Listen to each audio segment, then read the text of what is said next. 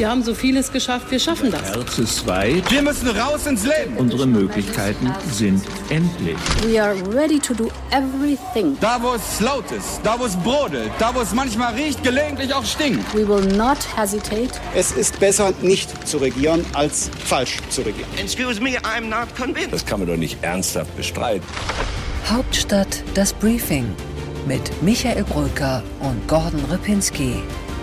Live von der Pioneer One. Gordon, es ist Freitag, der 24. September. Und es sind jetzt wirklich nur noch ganz, ganz, ganz wenige Stunden bis zum Wahlsonntag.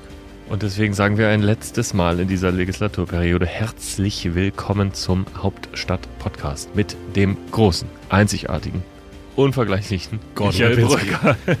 Aber ist die Legislaturperiode dann wirklich vorbei? Nein, Siehst du. egal.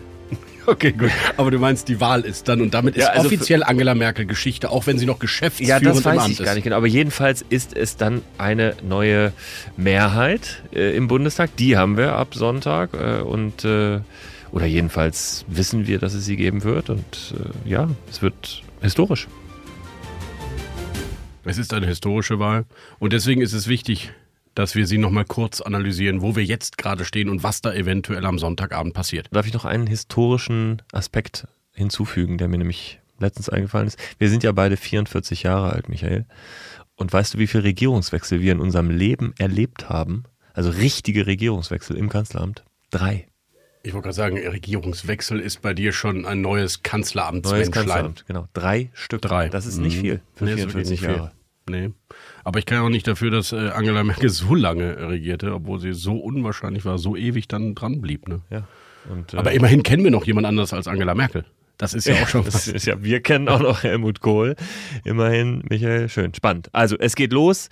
Es ist wirklich absoluter Endspurt in diesem Wahlkampf und es ist sehr spannend zu schauen, was die Parteien machen. Denn alle haben irgendwie ihr eigenes Süppchen zu kochen. Und ich glaube, wir gehen einfach mal Stück für Stück durch. Ja, ich fange mal an mit einer Partei, wie hat Angela Merkel es so wunderbar gesagt, der ich äh, äh, nahe stehe, äh, äh, dessen Mitglied ich bin. Beides trifft selbstverständlich nicht auf mich zu, aber ich fand es einfach herrlich, wie sehr Angela Merkel die Distanz zu ihrem eigenen Laden mal auf den Punkt gebracht hat. Es Die geht um- SPD. Genau, genau. Es geht um die Union und Angela Merkels Erbe wird vor allem eines sein. Eine historische Klatsche für die Union. Punkt. Ja, kann man so sehen, aber das Erbe, das kann sie sich auch mit ihren Miterben äh, Markus Söder und Armin Laschet teilen, denn allein hat sie es nun wirklich nicht zu verantworten, um nicht zu sagen, sie hat es eigentlich gar nicht zu verantworten, denn in diesem Wahlkampf äh, startete Armin Laschet ja immerhin mit fast 40 Prozent und dann hat er sich mit großer Hilfe des wichtigsten bayerischen Landesverbandes der SPD, nämlich der CSU, geschafft, äh, auf 19, 20 Prozent runter zu streiten. Für Florian Pronold ist das wirklich sehr traurig. Er hat jahrzehntelang versucht, der wichtige bayerische Landesverband der SPD zu werden und dann hat Söder ihm den Rang abgelaufen. Sehr guter Punkt, Gordon. Nein, aber ich finde übrigens wirklich, dass Schäuble recht hat. Es hat sich für die Union nicht ausgezahlt, am Ende wirklich nicht, dass Kanzleramt und der Parteivorsitz getrennt ist. Nehmen wir mal an, Armin Laschet oder Annegret Kramp-Karrenbauer hätte den Regierungssessel übernehmen dürfen. Ich weiß, dass deine These, die SPD hätte das nicht mitgemacht, wahrscheinlich stimmt. Aber nehmen wir mal an, aus dem Amt heraus wäre das alles anders gelaufen. Das Experiment, Parteivorsitzender macht irgendwie Wahlkampf gegen die Kanzlerin, ein bisschen mit, ein bisschen ohne. Es funktioniert einfach nicht. fällt unter die Kategorie hätte, hätte Fahrradkette. Das äh, in der Tat wäre einfach nicht möglich gewesen, äh, diese Übergabe wäre, natürlich. wäre Blaubeere, ist mein Ja, ja, genau. Und äh, dann darf man auch eins nicht vergessen, in der Zeit, als Angela Merkel sich vom Parteivorsitz zurückgezogen hat, hat sie gesagt, dass sie das eigentlich nicht für richtig hält, dass aber der Druck in der Partei so groß geworden ist, dass sie es eben machen musste. Also das hat sich nun wirklich die CDU selbst eingebrockt, dass sie dann so viel Druck auf Angela Merkel ausgeübt hat, dass es zum Wechsel kam. Äh, am Ende muss man sagen, möglicherweise ist das die Regel in Deutschland, dass man nach 16 Jahren ausgelaugt ist. Aber trotzdem bleibe ich dabei. Trotz all dieser schwierigen Ausgangsposition wäre Armin Laschet jetzt ein paar Tage vor der Wahl der führende Kanzlerkandidat aus meiner Sicht, wenn Markus Söder und die CSU sich irgendwann einmal zurückgehalten hätten. Gordon, du hast recht. Und mein zentraler Fehler, und dann höre ich auch schon auf, nach hinten zu gucken, bei der Union ist Armin Laschet war der King of Dingeling in der Union, kurz nachdem er beim Bundesparteitag die Rede seines Lebens gehalten hat. Ja, nein, das war er nie, aber er war Er immerhin war's. trotzdem führend und er hatte den einen Tag seiner starken 36 Position. Prozent Ja, in King of. Dingeling war Armin Laschet nie. Er war immer ein Notkandidat aus dem 36%. stärksten Landesverband. Nee, es geht mir um den Tag danach. Schau nach in die, in die Ja. Umfragen. 36 Prozent. An dem Abend fährt man nach Nürnberg, sogar selbst. Das stimmt. Mit dem Auto. Und dann wartet man, bis Markus Söder rauskommt. Und dann holt man sich die Kanzlerkandidatur in dem Moment, wo man am stärksten ist. Und dann zieht man alles auf sich zu. Dann setzt man den Liminski nach Berlin ins Adenauerhaus, seinen wichtigsten Mann, und lässt diesen Wahlkampf von oben bis unten durchdeklinieren. All das ist nicht passiert und so hat er gewurstelt und gewurstelt und gewurstelt. Und am Ende kommt er mit, ja, vielleicht 25, 24, wenn er Glück hat, raus. Ja, wenn er sehr viel Glück hat, kommt er damit raus. Das muss man sagen. Also richtig ist, er hätte an der Stelle dann zugreifen sollen. Dann hätte sich der ganze CSU-CDU-Streit erledigt. Ich glaube, wenn es jetzt so wird am Ende und äh, die Union im Schnitt sind es im Moment drei Punkte, dann auch so dahinter liegt, dann ist Armin Laschet Geschichte, dann wird es eine unglaublich problematische Legislaturperiode für die Union werden innerhalb der Union zwischen CDU und CSU, weil äh, da sich echt jetzt was zuspitzt. 18 Uhr äh, der Sonntag, wenn wir einmal hinschauen, was wird die Union machen, da haben wir ja jetzt den nächsten Streit schon vorprogrammiert, denn in Bayern ist man ja ganz massiv der Meinung, wenn Armin Laschet, wenn die Union auch nur einen Sitz hinter der SPD ist, dann hat die SPD den Regierungsauftrag Punkt aus fertig. Und die CDU, die will es natürlich anders machen. Die möchte natürlich trotzdem um eine Jamaika-Koalition verhandeln. 18.05 Uhr, äh, wir haben ja schon gewitzelt, Gordon, dass Alexander Dobrindt schon um 17.59 Uhr vor die Kameras geht und sagt, der Regierungsauftrag liegt bei der SPD. Ähm, also es wird um die Deutungshoheit gehen und du hast recht, äh, die Äußerungen aus München sind glasklar. Wir müssen jetzt gewinnen. Es zählt nur das Gewinnen und das Einzige ist Platz eins. Klar, es liegt die SPD auch nur ein Mandat von, gibt es entweder eine Linkskoalition oder eine Ampel. Markus Söder mit einer eindeutigen Ansicht. Bei den CDU-Landeschefs sieht es natürlich anders aus. Da streiten die sich auch schon um den Sendeplatz, um die beste Sendezeit um 18.01 Uhr und 30 Sekunden, nachdem Jörg Schönborn seine Prognose veröffentlicht hat. Da wird dann ein Volker Bouffier womöglich vor die Kamera treten und sagen, Armin Laschet hat noch eine Chance. Wir werden alles ausloten zu verhandeln, auch wenn er damit 21, 22 Prozent reingekommen ist. Ich glaube, äh, genau, Volker Bouffier, Wolfgang Schäuble, das wären die einzigen, die Armin Laschet eventuell noch helfen könnten. Ich glaube nur, dass äh, andere CDU-Landesfürsten ähm, dieses Spiel nicht mitmachen werden. Eine historische Niederlage, der schwarze Balken geht nach unten. Wenn Armin Laschet hinter der SPD liegt, werden auch Tobias Hans, Daniel Günther, Michael Kretschmer, vielleicht Jens Spahn, vielleicht Ralf Brinkhaus, vielleicht auch Friedrich Merz, der seine Chance dann sieht, äh, sagen, das geht so nicht, wir brauchen eine Erneuerung, das war eine Niederlage und sie werden Laschet nicht helfen, glaube Ja, ich denn, wirklich. Denn wir dürfen auch nicht vergessen, eine Niederlage einer Nummer eins ist immer die Stunde der zweiten Reihe. Insofern äh, wird sich ein Jens Spahn, äh, der ja nun auch ein wechselhaftes Verhältnis mit Armin Laschet über die Jahre hatte, auch wenn er jetzt an seiner Seite stand, natürlich auch freuen, wenn Armin Laschet dann auch mal weg ist. Womit wir bei der SPD wären, die Stunde der zweiten Reihe. Saskia Esken, Kevin Kühnert, Norbert Walter Borjans, diese ganzen pragmatischen, progressiven Mitte-Sozialdemokraten freuen sich, dass Olaf Scholz Kanzler wird.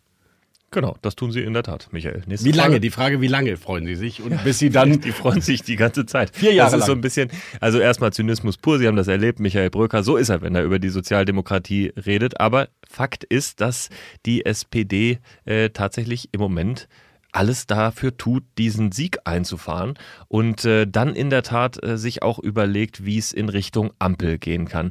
Äh, das Ziel eint die Sozialdemokraten. Der Weg dahin ist dann ein bisschen unterschiedlich. Ich finde spannend, wir haben es ja exklusiv berichtet, dass die Grünen und die Gelben gemeinschaftlich eine Strategie verfolgen, dass sie vielleicht erstmal mit sich selbst reden, bevor die großen Sozialdemokraten oder die Union vielleicht doch meint, sie müsse gönnerhaft mal zu Gesprächen einladen. Das finde ich eigentlich die Nachricht dieser Woche, dass FDP und Grüne trotz ihrer wirklich inhaltlichen, unglaublichen Gräben, die dazwischen liegen, sich irgendwo irgendwie annähern. Müssen sie ja auch, sie werden ja wahrscheinlich auch miteinander regieren. Und äh, letztes Mal bei der Jamaika-Koalition war das ja nun doch schon ein ziemliches kulturelles Gap sozusagen zwischen den beiden Parteien. Jetzt müssen sie auf jeden Fall miteinander regieren, also fast auf jeden Fall kann man sagen. Äh, Trotzdem würde ich mal sagen, was sind das eigentlich für Gespräche, die da ab Sonntag um 18 Uhr stattfinden? Ich glaube, das muss man mal einmal unterteilen. Die Sondierung als Begriff ist beerdigt. Die gibt es seit 2017 nicht mehr. Das haben die Jamaika-Koalitionäre zu negativ besetzt. Das heißt, es wird eine ganze Menge informeller Gespräche geben. Selbstverständlich am Sonntag schon zwischen allen Beteiligten. Und da kann ich mir auch vorstellen, werden auch Christian Lindner und Robert Habeck äh, miteinander sprechen oder Annalena Baerbock. Aber die ersten offiziellen Gespräche, die wird es dann erst wahrscheinlich am Mittwoch oder so geben, nach den Fraktionssitzungen, wenn sich die Parteien sortiert haben. Und dann wird der, der vorne liegt, einladen. Und wenn Laschet vorne liegt, dann wird er als erstes mit der FDP reden. Und wenn Scholz vorne liegt, dann wird er zuerst mit den Grünen reden so viel ist von den alten Lagern noch übergeblieben. Ja, und da diese Spitzenpolitiker natürlich nachmittags schon von den Umfrageinstituten die Exit-Polls auf ihre Handys bekommen, glaube ich, geht es dann schon los mit Simsen, mit WhatsApp, mit Telefonaten. Und es wird auf jeden Fall eine lange Nacht, bis alle Stimmen ausgezählt sind. Die Briefwahlunterlagen kommen ja erst schleppend dann äh, zum Schluss und werden ausgezählt. Und dann sind wir wahrscheinlich erst Montagnachmittag oder Dienstag wirklich klüger, wie es weitergeht. Und dann, liebe Zuhörerinnen und Zuhörer, wird es sicherlich auch ein Hauptstadt-Podcast spezial mit Gordon und mir geben.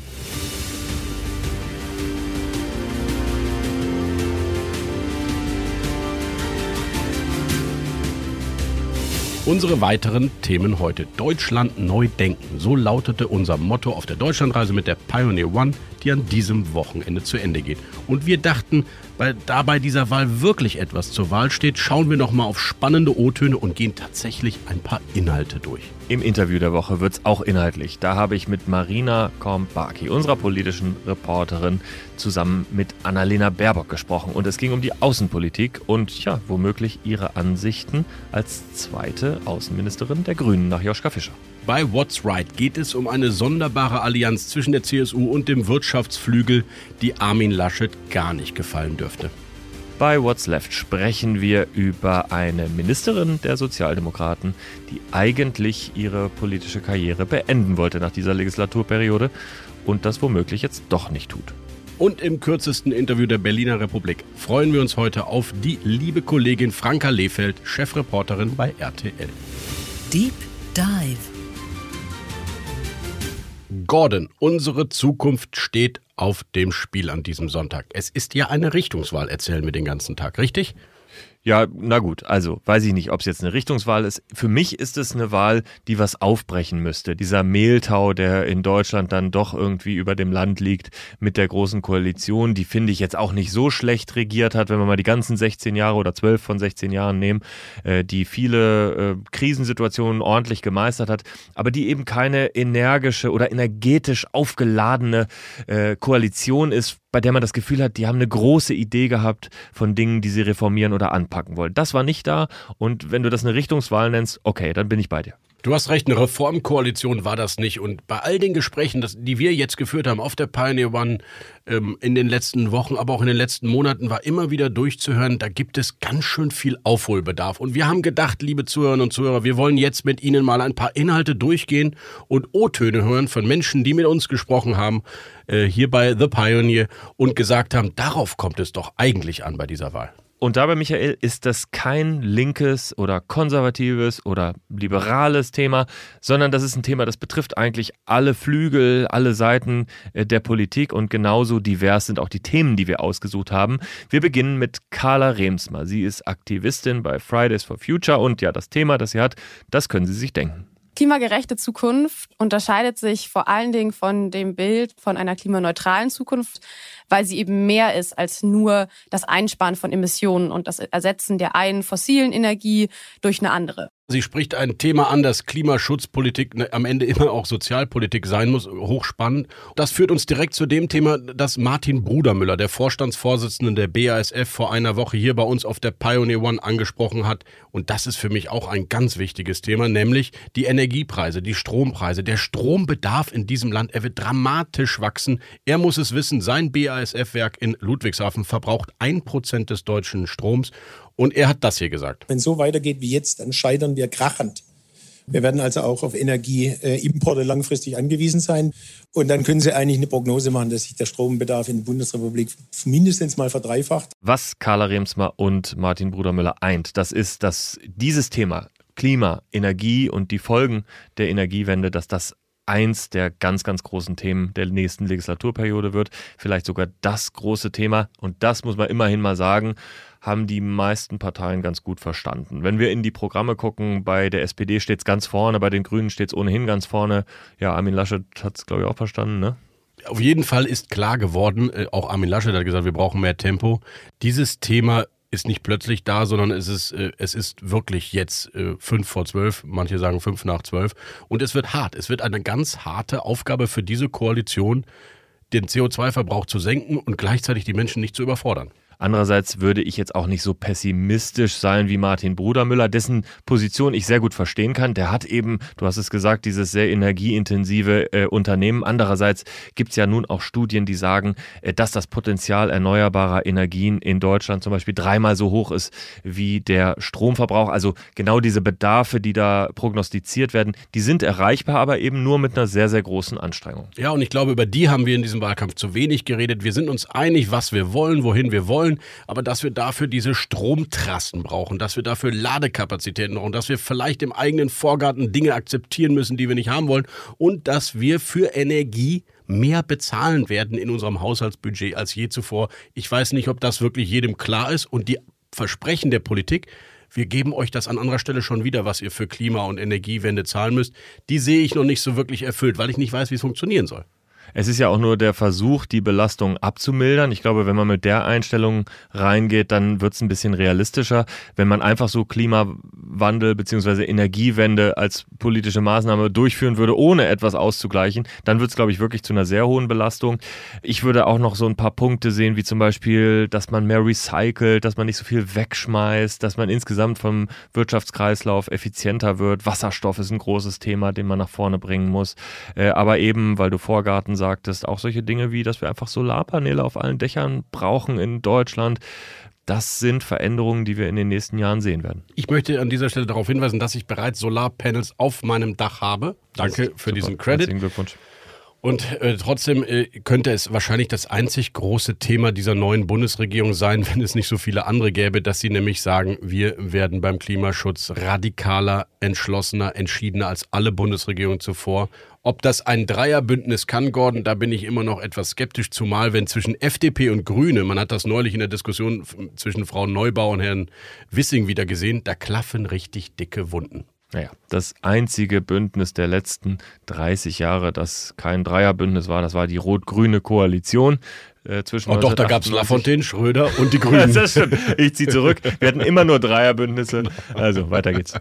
Im Juni haben wir auf der Pioneer One mit Olaf Scholz gesprochen in diesem Hauptstadt-Podcast. Das war eine Phase, da stand Scholz vor dem Parteitag. In den Umfragen war er hinten dran und wir haben mit ihm über Themen gesprochen, über Dinge, die ihm wichtig sind. Und eins, das er genannt hat, ist das Thema Wohnen. Wenn man will, dass es weitergeht mit dem Wohnungsbau, muss man jemanden haben, der auch bereit ist, Bebauungspläne zu machen und Wohnungen zu bauen und nicht nur allgemein eine Meinung dazu hat. Das sind wir. Ja, und es ist wohl wirklich die neue soziale Frage in diesem Land, wie es auch Juli C. bei uns schon mal gesagt hat. Und ähm, trotzdem bin ich sehr kritisch, was die Maßnahmen betrifft, die die SPD immer wieder vorschlägt. Das ist ja meistens immer ein Deckel oder ein Limit oder eine Sanktion. Ich glaube, wir müssen bauen, bauen, bauen. Und äh, dafür könnten wir einfach auch mal ein bisschen schneller bauen äh, und auch vielleicht mal andere Flächen für Bau und Land und damit für Wohnungen freigeben. Aber das ist in jeder Kommune immer wieder ein ewiger Kampf verblüffend, dass du das äh, so sagst, aber wenn du mal in das Programm reinschauen würdest, dann würdest du sehen, dass die SPD als allerersten Punkt hat bauen. Olaf Scholz, der ja nun wirklich sehr, sehr viele Wohnungen in Hamburg gebaut hat, will das eben auch im Bund tun, hat das als ersten Punkt gesagt, sagt 400.000 Wohnungen will er bauen, 100.000 davon gefördert, also das ist eigentlich genau sein Programm.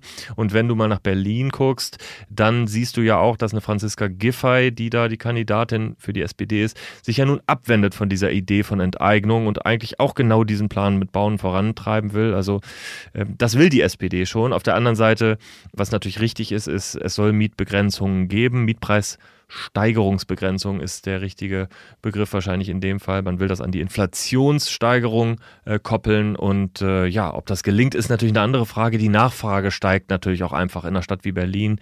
Äh, halb Europa möchte hier gerne wohnen. Da wirst du natürlich immer steigende Mietpreise haben.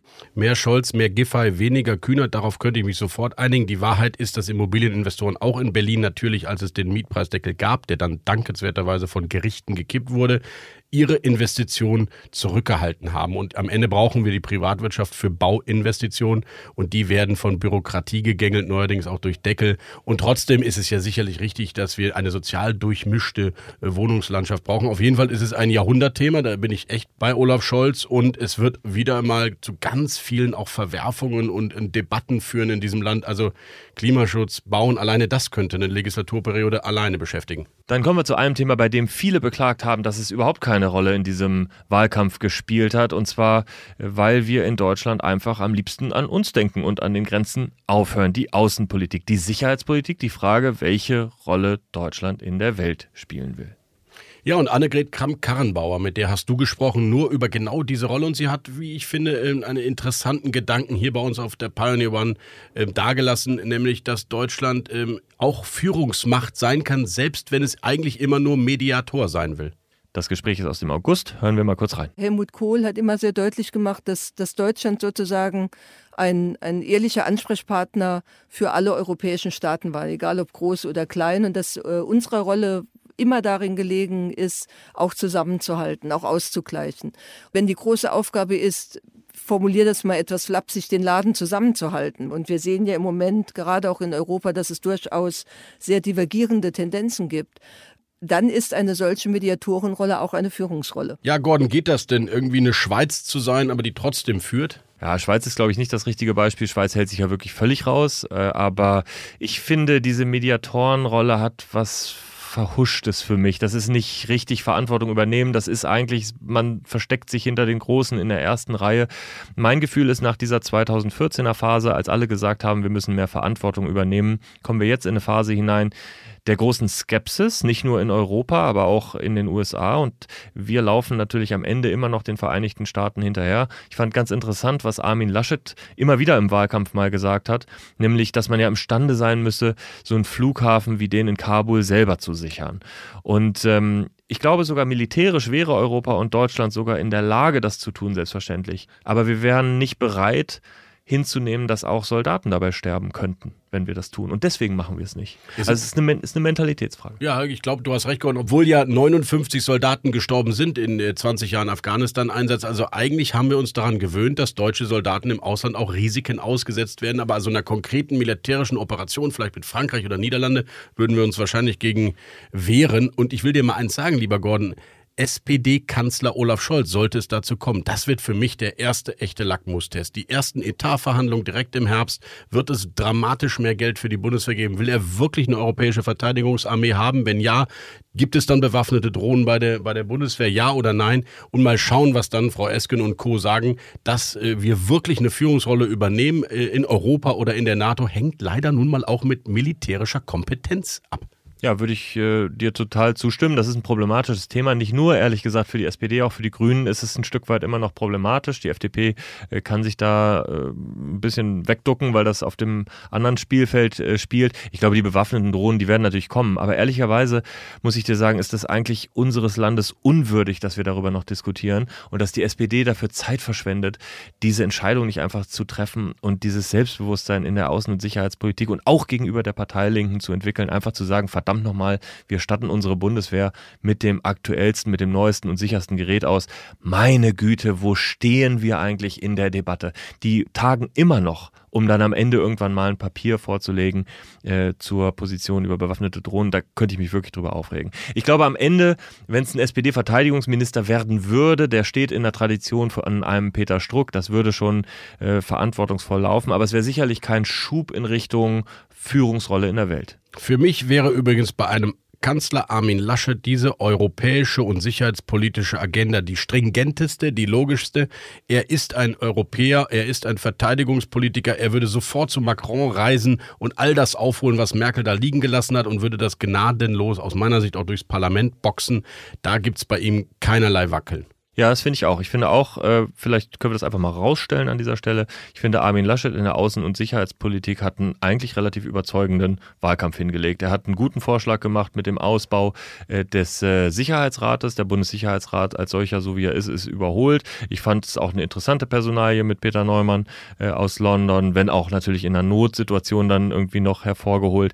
Aber seine europäische Position, Nähe zu Frankreich, verteidigungspolitische Position, europapolitische Position war überzeugend. Und deswegen freue ich mich sehr auf dein Interview mit Annalena Baerbock gleich. Und wir kommen jetzt mal zu einem anderen Thema, nämlich meinem Herzensthema und das leider wieder einmal im Wahlkampf kaum eine Rolle spielte, nämlich die Bildungspolitik. Nur weil sie ländermäßig organisiert wird, ja, das weiß ich, darf sie in einem Bundestagswahlkampf offenbar keine Rolle spielen. Das finde ich schade. Und wir haben mit zwei Menschen auf unserer Deutschland-Tour gesprochen. Das eine Gespräch, äh, das hat Timia Steingart mit Wolfgang Schäuble geführt. Ich glaube, die, die Bildung sollte heute nicht mehr die Bildungsinhalte sollten heute nicht mehr föderal sein. Da kommt aus meiner Sicht überraschend der 79-jährige Wolfgang Schäuble, der nächstes Jahr 50 Jahre im Bundestag sitzen wird, sollte er wieder reinkommen, wovon wir mal ausgehen als Direktkandidat tatsächlich zu einer Korrektur. Und er ist der Meinung, die Bildungsrepublik Deutschland kann nicht mehr föderal funktionieren. Danke, herzlichen Glückwunsch. Ich freue mich über diese Aussage. Schäuble hat ein gutes Argument genannt. Es ging ja um die Bildungsinhalte, die in einer digitalisierten Welt eben äh, nicht mehr äh, dezentral äh, bestimmt werden sollten. Aber trotzdem, es gibt natürlich auch andere Meinungen. Und ja, wo kommen sie wohl her? Natürlich von den Ministerpräsidenten. Und Armin Laschet ist ja auch einer und mit dem haben wir genau darüber auch gesprochen. Der Wettbewerb unter den Ländern um das beste Bildungssystem und die Anstrengung, dass jeder das Beste individuell tut, äh, ist gut. Wie soll denn ein Bundesschulminister, der überhaupt keine Beziehung zu Schulämtern hat, zu den Institutionen vor Ort hat, wie soll denn der gute Bildung organisieren? Das ist eine absurde Vorstellung, dass wenn der Bund etwas anpackt, es besser wird. Armin Laschet hat klargemacht, er will keine Bildungskommission, er will noch nicht mal mehr eine Föderalismusreform haben. Das Thema Bildung wird wahrscheinlich, ich weiß nicht, wie Olaf Scholz da wirklich tickt, am Ende wird es keiner anpacken. Olaf Scholz Ehefrau ist bekanntermaßen selber Kultusministerin eines Bundeslandes und wird wahrscheinlich auch nicht die These vertreten, die Kompetenzen sollten vom Land endlich auf den Bund übergehen. Ich finde es wirklich schade, zumal wir einen dramatischen Lehrermangel haben, dramatische analoge Verfahren in den Schulen noch haben.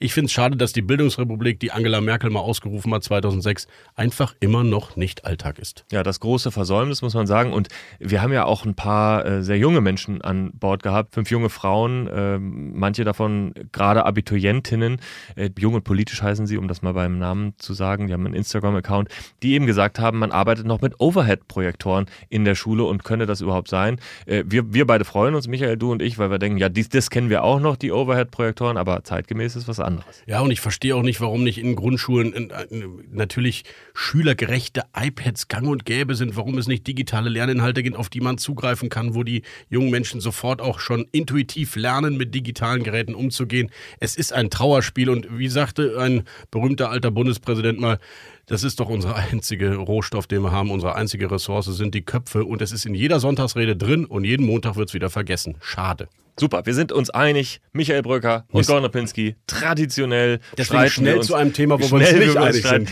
So, jetzt endlich zu unserem Lieblingsthema, zu dem Thema, bei dem Michael ins eigene Portemonnaie guckt und ich schaue mir die Lage der Welt an. Als jemand, der knapp über dem Durchschnittseinkommen verdient, bin ich äh, natürlich betroffen vom Spitzensteuersatz, aber darum geht es hier nicht. Mir geht es um einen Begriff, der in kaum einer Rede vorkam, lieber Gordon. Wettbewerbsfähigkeit. Und deswegen dachte ich mir, spielen wir jetzt mal ein O-Ton ein von Justus Haukapp, dem Ökonom aus Düsseldorf, einem Co-Host unseres wunderbaren Ökonomie-Briefings. Hören wir mal kurz rein. Deutschland hatte hier deutlich an Attraktivität eingebüßt. Also das ist ganz klar die Bestandsaufnahme, hier müssen wir was tun. Wir haben hier ein Problem. Wir müssen was tun. Was bisher getan worden ist, ist zu vorsichtig, zu wenig. Für mich ist das auch immer wieder spannend, äh, wenn wohlhabende Menschen ihre Steuerprivilegien verteidigen wollen oder nicht viel mehr zahlen wollen, dann kommen sie eben mit der Wettbewerbsfähigkeit und damit, dass man ja auch eben woanders hinziehen kann. Für mich ist das nicht ausreichend. Äh, ich äh, glaube, dass wir natürlich jetzt finanzielle Herausforderungen nach der Corona-Pandemie zu schultern haben. Viele, viele Milliarden wurden in das System gesteckt und in der Corona-Krise haben eben besonders die Wohlhabenden äh, profitiert. Wenn man sich mal nur die Milliardäre in der Welt anschaut, etwas über 2000 gibt es davon, die haben sich zwischen März 2020 und März 2021 die Hälfte ihres Vermögens nochmal oben drauf gepackt. Also die profitieren von der Krise. Alle haben dafür bezahlt und meine Güte, können wir vielleicht ein paar Prozentchen bei den oberen 1, 2, 3, 4, 5 Prozent drauflegen, damit wir das wieder für alle zurückzahlen können. Ja, Michael, wir können es. Du hast eine wunderbare Rede gehalten, nur über etwas, worum es mir gar nicht geht. Ich rede über die persönliche Einkommensteuer, die, leider wissen es viel zu wenige, auch die Unternehmenssteuer ist für Familien- und inhabergeführte Unternehmen. Und da sind wir leider Vize-Europameister. Bei der effektiven Steuerbelastung, Steuern und Abgaben sind wir Vize-Europameister. Bei der Unternehmensbesteuerung sind wir Europameister. Bei den Strompreisen sind wir Weltmeister. Wir geben unseren Unternehmen, unserem Mittelstand, das angeblich das Rückgrat ist, den hauen wir die Stöcke nur so zwischen die Beine. Darum geht es mir. Nicht um meinen persönlichen Spitzensteuersatz. Okay, und jetzt sag mir mal, ob es dem Mittelstand und den Unternehmen in Deutschland so furchtbar schlecht geht. Nein, es geht ihnen nicht so furchtbar schlecht. Sie bekommen ein Land, in dem sie sicher sind, in dem es keine sozialen Unruhen gibt. Und das ist eben auch so, weil wir auch ein bisschen darauf achten, dass die Vermögensungleichheit nicht zu groß wird. Der IWF ist nun wirklich nicht verdächtig, ein linksgrün versiffte Organisation zu sein. Der hat gesagt, die Covid-19-Pandemie verstärkt den Teufelskreis der Ungleichheit. Er hat tausend Zahlen dafür geliefert, die ich jetzt Ihnen liebe Hörerinnen und Hörer, erspare. Aber es ist einfach ein Fakt, dass die Ungleichheit zunimmt. Ja, wahrscheinlich hat der IWF wieder einmal die Vermögen der Milliardäre, so wie du eben auch. Und da kann man ja gerne drüber reden. Mir geht es noch einmal um die inhabergeführte Unternehmen. Und deswegen bringe ich jetzt einfach mal auch eine Kollegin an Bord, die hier äh, im Podcast zu Wort kam, nämlich Stella Ahlers bei unserem Abend der Familienunternehmen. Und sie hat gesagt, sie wünscht sich einfach, dass man gerade nach der Krise munter und neu und dynamisch wachsen und investieren darf. Und dafür ist eben die Steuer- und Abgabenbelastung ein zentrales Thema. Dass über mehr Steuer nachgedacht wird, über, über noch mehr Bürokratie, über Verbote und diese ganzen Themen, dann würde ich mir halt sehr viel stärker wünschen, dass man halt stärker darüber nachdenkt, was brauchen die Unternehmen jetzt eigentlich und was sie mit Sicherheit gar nicht aktuell brauchen, sind Steuererhöhungen. Ja, Stella Ahlers an einem übrigens sehr, sehr spannenden Abend. Ist ja überhaupt nicht so, dass äh, ich jetzt hier sagen will, die, die Positionen äh, sind unbedeutend oder so. Im Gegenteil, ich finde es absolut wichtig. Ich glaube nur, wir müssen am Ende den Laden zusammenhalten und die radikalste Steueridee, die ja zum Beispiel von der SPD kommt, ist 3% mehr im Spitzensteuersatz, der später einsetzt. Das ist sowas von moderat, Michael. Die das stimmt, aber Gordon, ich bin echt der Meinung, die Summe macht's. Schau ins grüne Programm und wir reden ja eventuell über eine Ampelkoalition und ich weiß nicht, wie sehr der FDP-Chef sich dann da durchsetzen kann.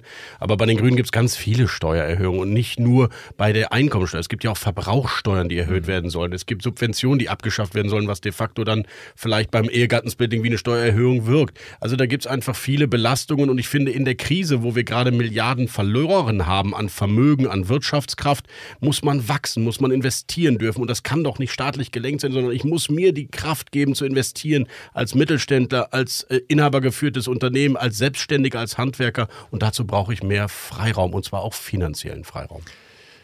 Ja, also wir haben über das Ehegattensplitting letztes Mal geredet, über die äh, Ehen von zwei Großverdienern oder einem Großverdiener mit einem nicht ganz so Großverdiener. Es, überhaupt, es gibt überhaupt keinen Grund, warum es da eine steuerliche Entlastung unabhängig von der Kinderzahl geben soll. Insofern wird das für Neu-Eheschließungen eventuell verändert. Es wäre ein großer Fortschritt. Es wäre einfach nur eine Abschaffung der Subvention. Vielleicht kann ich damit dein liberales Herz wärmen und äh, deswegen hoffe ich, dass das passiert. Und bei den Verbrauchssteuern, da ist, glaube ich, nochmal ein ganz anderer Aspekt. Da geht es darum, dass wir Dinge Dinge teurer machen müssen, die den CO2-Ausstoß eben äh, äh, stimulieren und davon brauchen wir weniger und deswegen werden äh, Verbrauchsteuern verändert. Äh, also das hat erstmal wenig mit der Einkommensteuer zu tun. Es geht um, es geht um Belastung, Gordon, und es geht um Lenkungswirkung. Ich kenne das Argument mit den Verbrauchsteuern, deswegen haben wir auch noch eine Schaumweinsteuer, deswegen haben wir übrigens auch eine Tabaksteuer, weil sie angeblich ja lenken sollen. Das Gegenteil ist der Fall. Wir, wir füllen ja, immer, immer, weniger Leute rauchen genau, und das liegt natürlich auch an der Steuer. Genau, das liegt bestimmt an der Tabaksteuer, die ja, ganz natürlich. sanft, heimlich immer nur erhöht wird, so, soweit es die Zigarettenindustrie haben will. Wenn, wenn wir wirklich wollen, dass Menschen nicht rauchen, kann man ja auch Zigarettenrauchen einfach verbieten.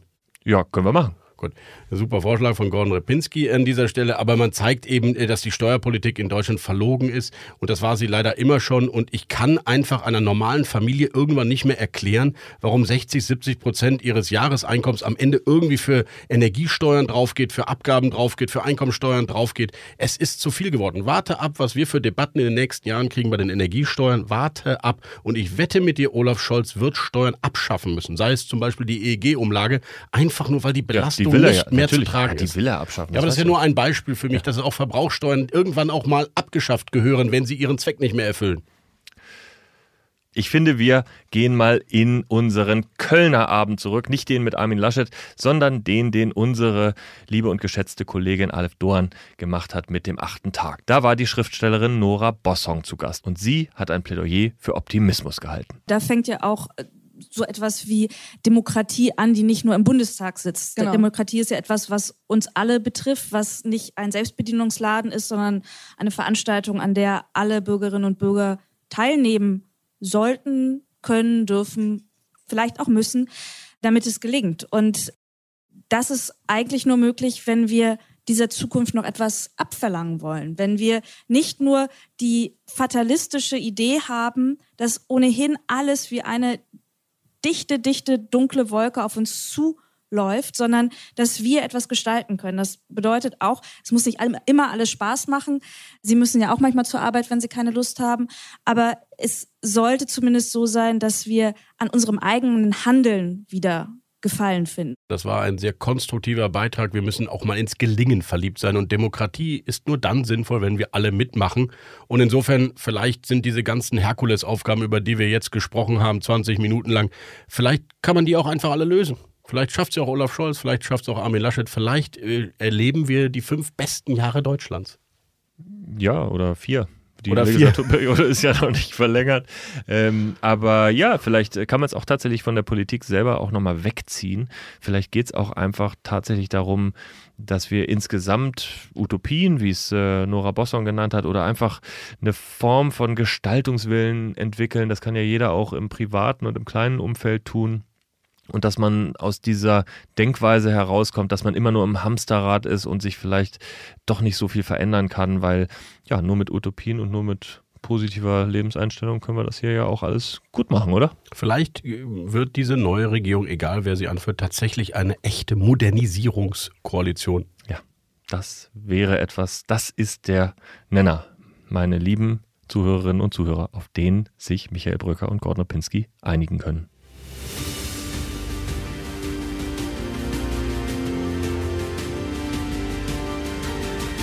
Und damit vielleicht zu dem wichtigsten Gespräch des heutigen Tages. Das ist nämlich nicht das zwischen Gordon und mir, sondern das haben Gordon Repinski und Marina Krombaki mit Annalena Baerbock in Köln geführt. Und zwar mit einer Frau, die vielleicht, wahrscheinlich, egal in welcher Konstellation, ob Jamaika oder Ampel, das Außenministerium greifen könnte. Jedenfalls ist sie außenpolitisch sehr interessiert und ich finde es toll, dass ihr mit ihr über dieses Thema gesprochen habt. Hören wir doch einfach rein. Interview der Woche. Frau Baerbock, ich grüße Sie. Schönen guten Morgen. Frau Baerbock, in welchem Modus befinden Sie sich als Kanzlerkandidatin zwei Tage vor der Wahl? Denkt man da noch, alles ist möglich? Ja, das ist wie beim Fußballspiel. Wir sind jetzt in der 89. Minute. Manchmal gibt es noch äh, zwei Minuten mehr in der Verlängerung. Und äh, in den letzten Minuten gibt man noch mal alles, äh, um ein Spiel auch noch mal richtig zu drehen. Und diese Wahl wird so spannend wie nie zuvor. Es war ein Auf und Ab im Wahlkampf. Und jetzt entscheidet sich, ob wir einen wirklichen Aufbruch in unserem Land schaffen. Und den gibt es nur mit sehr, sehr starken, am besten führenden Grünen. Wie geht es Ihnen denn persönlich? Fällt die Spannung schon ein wenig ab oder erlauben Sie sich das erst am Sonntagabend?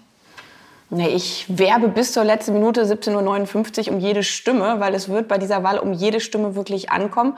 Ob es ein Weiter so der großen Koalition gibt. Man hat ja gerade gesehen, beim Thema Klimaschutz unterscheiden sich Herr Scholz und Herr Laschet gar nicht voneinander, wollen 17 Jahre lang so weitermachen. Und wir Grünen, ich als Kanzlerkandidatin, stehe für einen wirklichen Aufbruch. Und äh, dafür kämpfe ich bis zur letzten Minute, weil es geht jetzt um entscheidende Jahre in unserem Land. Schlagen wir ein neues Kapitel in Deutschland auf, schaffen wir ein modernes und vor allen Dingen ein klimagerechtes Deutschland und sichern damit auch den Wohlstand der Zukunft. Trotzdem, wenn man es ganz realistisch sieht, ist zwei Tage vor der Bundestagswahl der Traum vom Kanzleramt wahrscheinlich ausgeträumt, wenn man sich die Umfragen anschaut. Äh, finden Sie es tröstlich, dass es historisch wahrscheinlich doch noch das beste Ergebnis der Grünen wird? Also wie gesagt, äh, die Wählerinnen und Wähler entscheiden in zwei Tagen. Natürlich ähm, haben wir uns manche Dinge ein bisschen einfacher vorgestellt, aber ähm, jetzt geht es darum, wenn man sagt, es ist ein historischer Moment in unserer Geschichte, dann gebe ich, dann geben wir Grünen alles dafür, diesen Aufbruch jetzt wirklich gemeinsam zu schaffen. Es ist ja nicht nur die Frage Klimaschutz, sondern wir haben in den letzten Jahren auch gesehen, was alles versäumt worden ist, äh, gerade in Zeiten, wo es uns wirtschaftlich sehr, sehr gut ging, mit Blick auf die Gerechtigkeit. Die Schere zwischen Arm und Reich in Deutschland ist weiter auseinandergegangen. Wir leben in einem der reichsten Länder und trotzdem lebt jedes fünfte Kind in Armut. Die Schulen sind äh, nicht auf der Höhe des Jahres 2021 und all das äh, will ich ändern und all das kann man wählen bei dieser Wahl. Und äh, daher geht es jetzt äh, bis zur letzten Minute darum, wirklich für jede Stimme zu kämpfen. Und dann sehen wir, was am Ende bei rauskommt. Wir wollen ja heute über Außenpolitik sprechen mit Ihnen. Wie wichtig würden Sie eigentlich sagen, ist das Thema den Grünen wirklich in den kommenden vier Jahren? Denn Sie müssen ja Schwerpunkte setzen. Das gehört zur DNA der Grünen mit dazu. Wir sind ja äh, vor 40 Jahren, und das ist jetzt auch das Besondere bei diesem Wahlkampf ja gewesen, nach 40 Jahren zum ersten Mal eine Kanzlerkandidatin äh, aufzustellen. Äh, wir sind vor 40 Jahren gegründet worden als äh, Umweltpartei, damals äh, auch als Partei für Gerechtigkeit, Gleichberechtigung, aber vor allen Dingen auch als Menschenrechtspartei mit einem Blick immer über den nationalen Tellerrand, mit einem Blick für die Welt. Global denken, lokal handeln ist ja einer der Nachhaltigkeitssprüche der Welt, aber auch einer der zentralen Gründungssprüche für die Grünen. Und äh, wir haben gesehen, was passiert, wenn Deutschland als stärkstes Land in der Europäischen Union außenpolitisch ausfällt in den letzten Jahren. Und deswegen ist für mich in dem Dreiklang Klimaschutz, soziale Gerechtigkeit, die Außen- und vor allen Dingen die Europapolitik der entscheidende Pfeiler für die nächste deutsche Bundesregierung. Den Sie auch selbst gestalten wollen? Ja. Im Außenministerium? Am besten aus dem Kanzlerinnenamt äh, heraus. Aber natürlich brauchen wir für eine aktive Außenpolitik auch endlich wieder ein aktives Außenministerium. Wir haben ja in diesem Afghanistan-Desaster gesehen, was passiert, wenn ein Außenministerium komplett ausfällt und dann auch noch äh, gemeinsam mit anderen Ministerien innenpolitische Motive über außenpolitische Verantwortung äh, setzt. Das ist nicht nur fatal in der Situation gewesen für all die Ortskräfte in Afghanistan, aber auch viele deutsche Staatsangehörige Angehörige, die nicht gerettet wurden, sondern es ist auch eigentlich äh, ein Bruch mit äh, unserer äh, deutschen Verantwortung in den letzten äh, Jahrzehnten. Wir verdanken das wiedervereinigte Deutschland dem gemeinsamen europäischen Haus. Und äh, der letzte große, große europapolitische Impuls erfolgte eigentlich vor gut 20 Jahren von einem grünen Außenminister. Und es wird Zeit, dass äh, Deutschland sich im Hause Europas wieder aktiv einbringt und zum Beispiel dafür nicht nur wirbt, dass äh, Europa jetzt einen Green New Deal schafft, sondern äh, eine transatlantische Partnerschaft für Klimapolitik zwischen Europa und den USA aufgelegt wird. Und dafür braucht es äh, einen treibenden, äh, treibende Stimme aus Deutschland.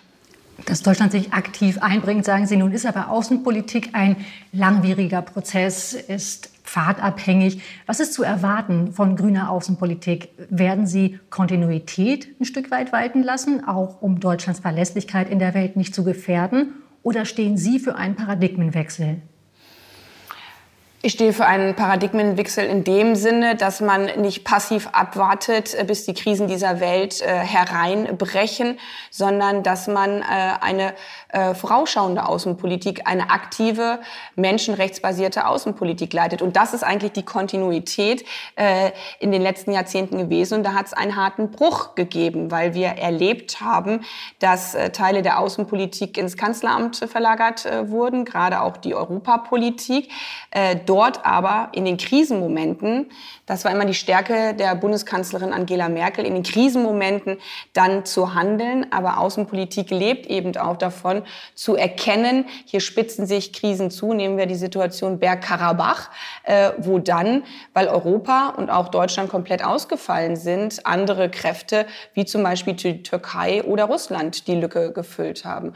Und deswegen ist meine Basis einer menschenrechtsbasierten Außenpolitik vorausschauend vorausschauend äh, zu handeln, im Dialog zu sein, aber auch Härte zu zeigen in den Situationen, wo man sie braucht, weil zum Beispiel autoritäre Kräfte die Interessen von uns Europäerinnen und Europäern versuchen auszuhöhlen. Stichwort Außenpolitik im Kanzleramt. Sie hatten zu Beginn Ihres Wahlkampfes gesagt, Sie stünden für einen ganzheitlichen Ansatz in der Außenpolitik, der stärker und kohärenter als bisher im Kanzleramt gebündelt werden müsse. Sehen Sie das heute auch noch so? Ja, es macht keinen Sinn, wenn man äh, eine Politik betreibt, wo einzelne Ressorts gegeneinander arbeiten. Also wir haben das ja auch in der letzten Legislatur gesehen. Dann haben wir einen Entwicklungsminister, der aus meiner Sicht immer wieder kluge Ansätze äh, gefahren hat. Äh, zum Beispiel mit Blick auf die Situation äh, im Nordirak, äh, Kurdistan, äh, wo er gesagt hat, wir müssen Jesidinnen und Jesiden, ähnlich wie das der Ministerpräsident in Baden-Württemberg Winfried Kretschmann vorgemacht hat, äh, in Sicherheit äh, bringen, hier eine Verantwortung tragen. Es war aber überhaupt nicht abgestimmt zum Beispiel mit dem Verteidigungsministerium, wo dann plötzlich über militärische Maßnahmen äh, gesprochen wurde. Das Außenministerium hat sich komplett äh, rausgehalten. Und äh, eine Politik, ähm, die außenpolitisch nicht aus einem Guss kommt, wie soll dann diese Stimme in Europa oder erst recht äh, in der Welt äh, gehört äh, werden? Und das hängt natürlich immer von Persönlichkeiten ab. Wenn man ähm, Persönlichkeiten hat, die kein Interesse für Außenpolitik haben, die kein Interesse äh, für Europapolitik äh, haben. Man hat das ja auch gesehen in den einzelnen, bei den einzelnen Kanzlerkandidaten, ob das nun eine Rolle spielt oder keine Rolle spielt. Was hilft uns eine Bündelung im Kanzleramt? Aber wenn die Themen weiterhin äh, vor, vor sich hin wabern. Sie können es aber auch institutionell beantworten, indem Sie zum Beispiel klar sagen, ob Sie die Idee von Armin Laschet für einen nationalen Sicherheitsrat, einen stärkeren Sicherheitsrat unterstützen oder nicht. Naja, also das ist mir ein schönes Herausgerede. Ähm, das äh, Verteidigungsministerium, das Außenamt, äh, das Kanzlerinnenamt haben in der Afghanistan-Situation kein Stück miteinander äh, zusammengearbeitet. Also es ist nicht die Frage, ob man ein neues Gremium allein schafft, sondern ob man eine Haltung und eine Linie hat. Was hilft es jetzt, dass man einen Sicherheitsrat hat und trotzdem schieben sich die entscheidenden Akteure die Schuld in die Schuhe und niemand übernimmt Verantwortung dafür, warum es eigentlich keine vernünftigen Listen gegeben hat, auf denen Menschen stehen, die aus Afghanistan ausgeflogen werden, beziehungsweise die Namen standen drauf. Aber leider wurde das den Betroffenen nicht mitgeteilt oder denjenigen, die am Flughafen standen, um die Menschen äh, in die Flugzeuge Aber zu genau geleiten. das hätte ein Sicherheitsrat leisten können. Ja, das hängt von den entsprechenden entscheidenden Akteuren ab. Wir haben ja jetzt auch schon die Situation, äh, dass wir eine ähnliche Form haben, wo der Entwicklungsminister ein bisschen vor der, vor der Tür äh, steht. Was aus meiner Sicht äh, sinnvoll ist, ist ein Gremium, was eben die Fragen von Entwicklungshilfepolitik viel, viel stärker mit an Bord holt, auch die Fragen von Handlungs, Handelspolitik mit, mit stärker integriert, um dann gemeinsam die ganzen vier Jahre mit einer kohärenten Stimme zu sprechen. Ein Thema, bei dem Sie und der Kongress ziemlich nah beieinander sind, ist Ihre kritische Haltung gegenüber Nord Stream 2. Nun ist die Leitung fertig gebaut, der Gastransit steht bevor. Wird es ihn geben mit einer grünen Regierungsbeteiligung ab Herbst? Auch das habe ich ja äh, vor der Wahl, und da unterscheiden wir uns auch von den anderen Partnern, Dinge vor der Wahl sehr klar und deutlich zu sagen, immer wieder gesagt, ich halte diese Leitung äh, und jetzt ist sie fertig äh, gebaut. Aber sagen wir mal so, die Röhren äh, unter der Ostsee, das sind, äh, ist unser kleinstes Problem. Das größte Problem an dieser Leitung ist, die geostrategische Erpressbarkeit. Und erste Anzeichen dazu erleben wir ja äh, gerade schon, nämlich dass plötzlich äh, die, die Gasspeicher äh, in Deutschland nicht mehr so gefüllt sind, wie sie eigentlich gefüllt äh, sein müssten, weil die ganze Frage von Gaslieferungen nach Europa, auch gerade nach Osteuropa, immer auch ein, ein Druckmittel von äh, Russland gewesen ist. Das haben wir ja und deswegen hat es die ganze Diskussion nach ähm, der Besetzung der Krim ja überhaupt gegeben auf der europäischen Ebene. Wir müssen uns stärker aus dieser Abhängigkeit als Europäer lösen. Wir müssen uns energiepolitischer unabhängig machen. Das war eigentlich vor Jahren die große, große Lehre nach der Besetzung äh, der Krim. Und dann ist die deutsche Bundesregierung davon immer weiter abgewichen, indem man die Nord Stream 2 äh, Pipeline dann doch entgegen dieser eigentlich grundsatzstrategischen Entscheidung der Europäischen äh, Union äh, massiv mit unterstützt hat. Und jetzt stehen wir vor der Situation, dass diese Pipeline fertig gebaut ist. Ich halte es für fatal, wenn da Gas äh, durchgeleitet wird, weil nicht nur, dass wir dann erpressbarer werden, äh, sondern eben auch mit Blick auf die Ukraine, ja, Das ist jetzt ja dieses formale. Wir haben aber die Zusage aus Russland, wir leiten weiter Gas durch Russland durch. Aber ein paar Tage später hat der Kreml auch verkündet, aber wenn sich die Ukraine nicht so benimmt, wie wir das wollen, dann wird vielleicht kein Gas durchgeleitet. Und das macht das so deutlich, äh, dass wir gegenüber Russland als Europäische Union und vor allen Dingen äh, auch von Seiten der Bundesregierung nicht naiv sein äh, dürfen, sondern erkennen müssen, was das auch für die Sicherheit dann der Balten, der Polen und anderer osteuropäischer Nachbarn Nachbarn bedeutet. Also würden Sie es stoppen? Da die Beleitung fertig gebaut ist, geht es jetzt um die Frage Durchleitung des Gases. Auch hier wird immer suggeriert, das kommt jetzt automatisch. Es steht nach wie vor eine Genehmigung äh, aus. Und zwar sind das europäische Vorgaben, ähm, die, die sagen, dass äh, die Leitung nicht in dem Besitz und äh, dann die Durchleitung des Gases äh, der gleiche Akteur äh, sein darf. Das sogenannte Unbundling. Und diese Genehmigung äh, ist nach wie vor nicht erteilt und ich würde sie nicht erteilen. Das war Grünen Kanzlerkandidatin Annalena Baerbock in einem Interview, das wir ganz frisch am Freitag in Köln geführt haben. Wir haben noch länger mit Annalena Baerbock gesprochen über Außenpolitik und über ihre Pläne für die Zeit nach dem Wahltag. Und wer das ganze Gespräch hören will, der kann heute Abend die Langversion bei uns auf thepioneer.de hören. Und Gordon, what's left?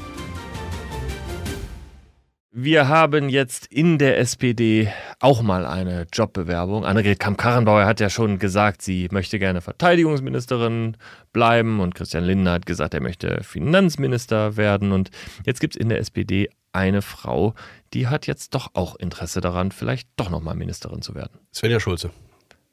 Das hat sie in der Tat auch. Das hat sie sogar auch gesagt.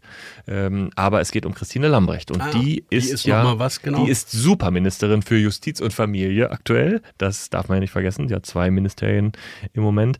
Ähm, und möchte äh, vielleicht doch gerne bleiben. Und zwar äh, aus einem pragmatischen, fast pragmatischen Grund äh, gibt es auch tatsächlich einige in der SPD, die sich das wünschen, nämlich weil die SPD mutmaßlich eine Innenministerin sucht. Es gibt Boris Pistorius in Niedersachsen, der aber eben ein niedersächsischer Mann ist und der äh, deswegen realistischerweise nicht in Frage kommt. Und Christine Lambrecht, die aktuelle Justizministerin, wäre eine fachlich geeignete Kandidatin. Ich finde es ja sehr interessant, äh, dass da jemand, der eigentlich aus dem Kabinett ausscheidet, plötzlich dann doch noch äh, im Gespräch ist für ein neues Ministerium. Was steckt denn wirklich dahinter?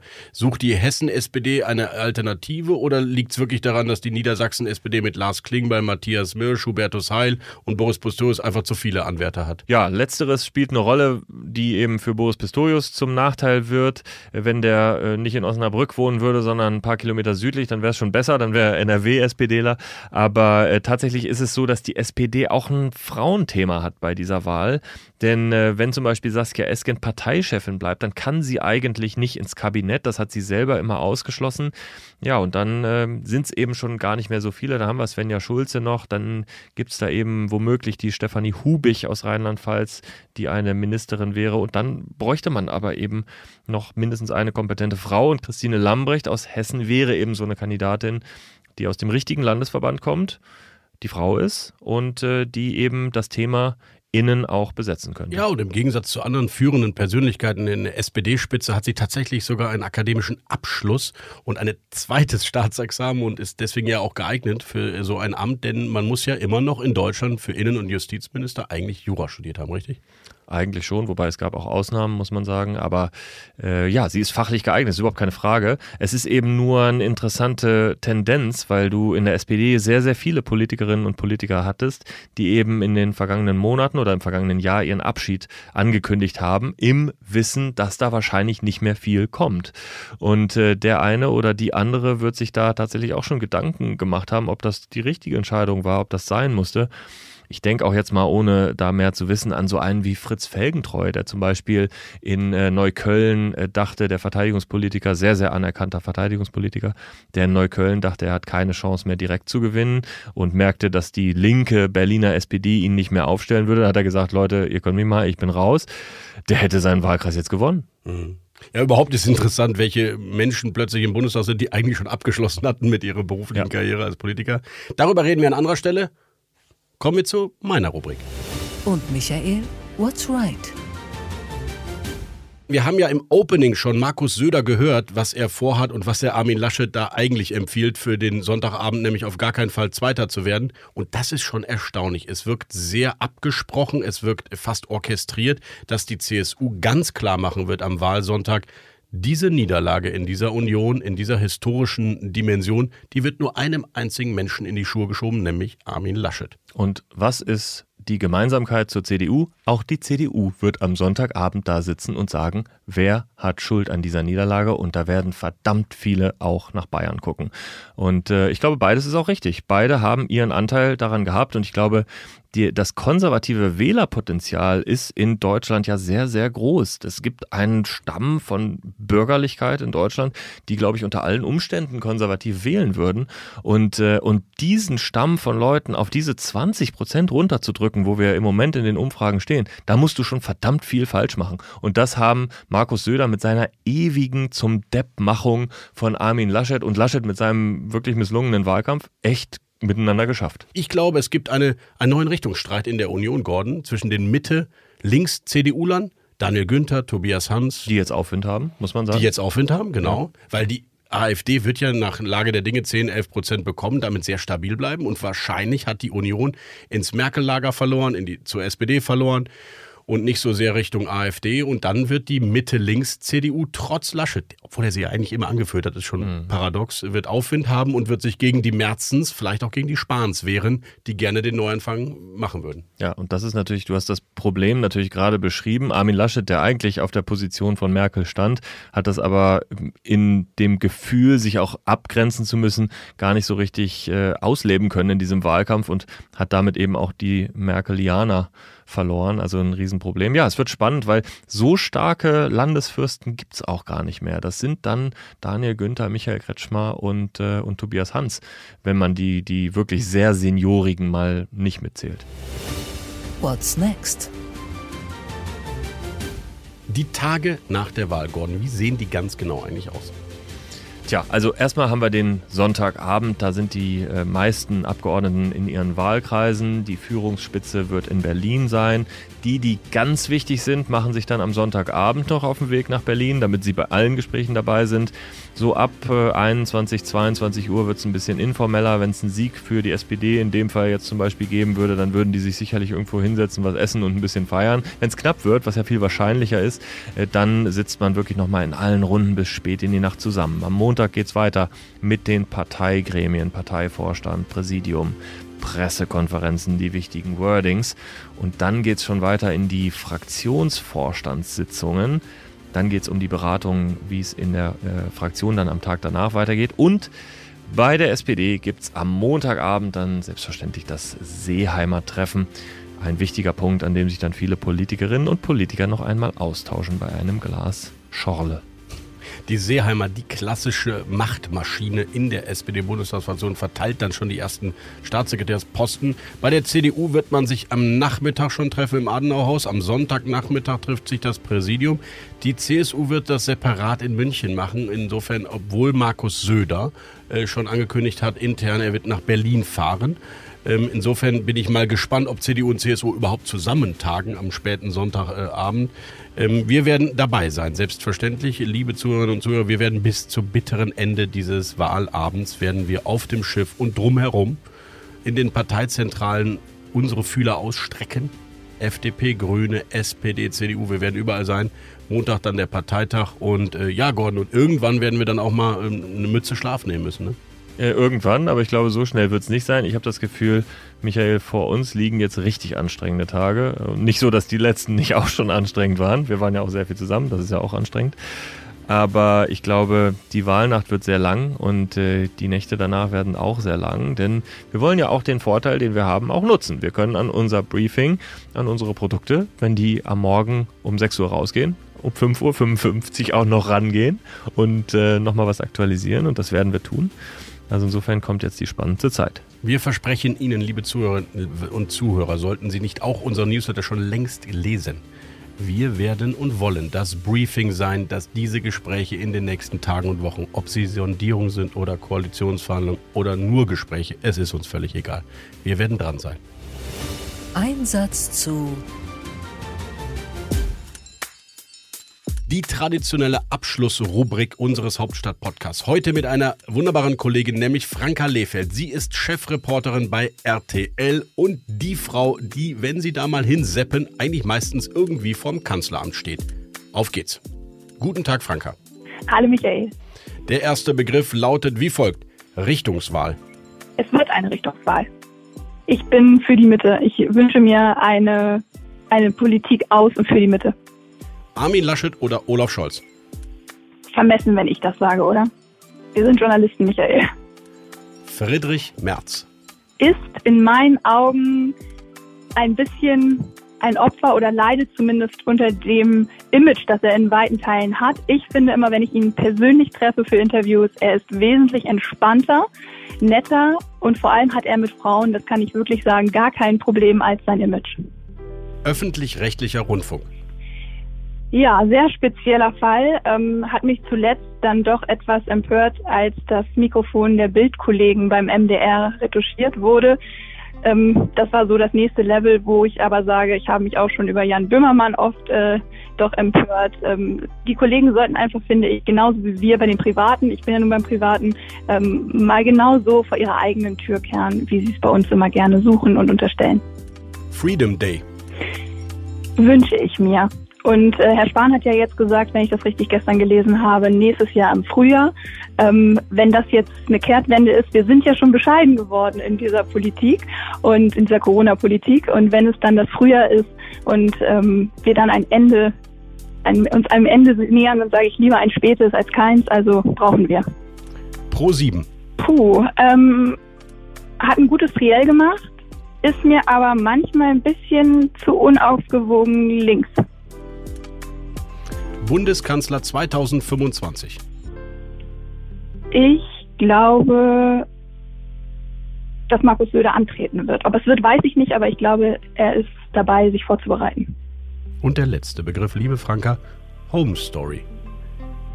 Hm, Habe ich lange keine gute mehr gelesen. Und das liegt, glaube ich, daran, dass viele Promis und äh, Menschen der Öffentlichkeit sich im Netz, also auf ihren eigenen Accounts, austoben und viel zeigen und verraten. Und ähm, Frau Riekel sollte vielleicht doch noch mal kommen und ähm, ob für Bunte oder für wen auch immer eine schöne machen. Vielen Dank, liebe Franka. Gerne, Michael. Gordon, das war der längste, aber ich finde auch für mich persönlich der schönste Hauptstadt-Podcast, den ich jemals mit dir durchführen durfte. Ja, und in diesem schönen Podcast haben wir uns im Januar ja mal vorgenommen, 20 Minuten nicht zu überbieten. Jetzt haben wir an diesem Tag einfach mal gesagt, komm, wir machen mal eine Stunde. Es gibt viel zu erzählen. Eigentlich wollten wir auch noch ein bisschen erzählen, wie wir dieses Jahr fanden. Das machen wir jetzt nicht. Aber äh, vielleicht als Feedback mal von der Deutschland-Tour. Ähm, da sind echt viele Hörerinnen und Hörer auf uns zugekommen und, und haben sich bedankt für den Podcast bei uns und haben gesagt, dass sie das spannend finden und dass sie es ein schönes Format finden. Und da haben wir uns echt drüber gefreut. Ja, wir haben echt vieles persönliches äh, Feedback bekommen und manchen waren wir zu streitig miteinander. Mhm. Andere sagten, das finden sie eigentlich gerade ganz gut. Ich konnte einfach nur immer wieder sagen, ich muss eingreifen, wenn Gordon falsche Argumente liefert. Ich muss dann Ja. halt eingreifen, so sehr ich ihn ja mag. Ja, ja.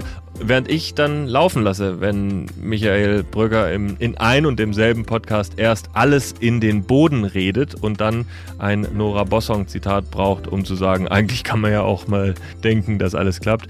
Ich lasse das durchrauschen. Ne? Für mich ist das auch eine Sache von links rein, rechts raus, aber ich freue mich auch immer wieder mit dir hier zu sitzen. Ja, bei Michael. dir ist ja vor allem meistens immer nur links rein. Aber ich sorge weiter für den Ausgleich. Der war gut, muss man sagen. Ich Der war freue mich, dass Sie dabei waren. Wünsche Ihnen eine spannende Woche, Ende und eine gute Woche. Wir sehen uns ne und hören uns nächste Woche. Vielen Dank und auf Wiederhören. Ja, und das war rechts raus, Michael Brücker, und ich freue mich auch. Auf bald. Hauptstadt das Briefing mit Michael Bröker und Gordon Ripinski. Live von der Pioneer One.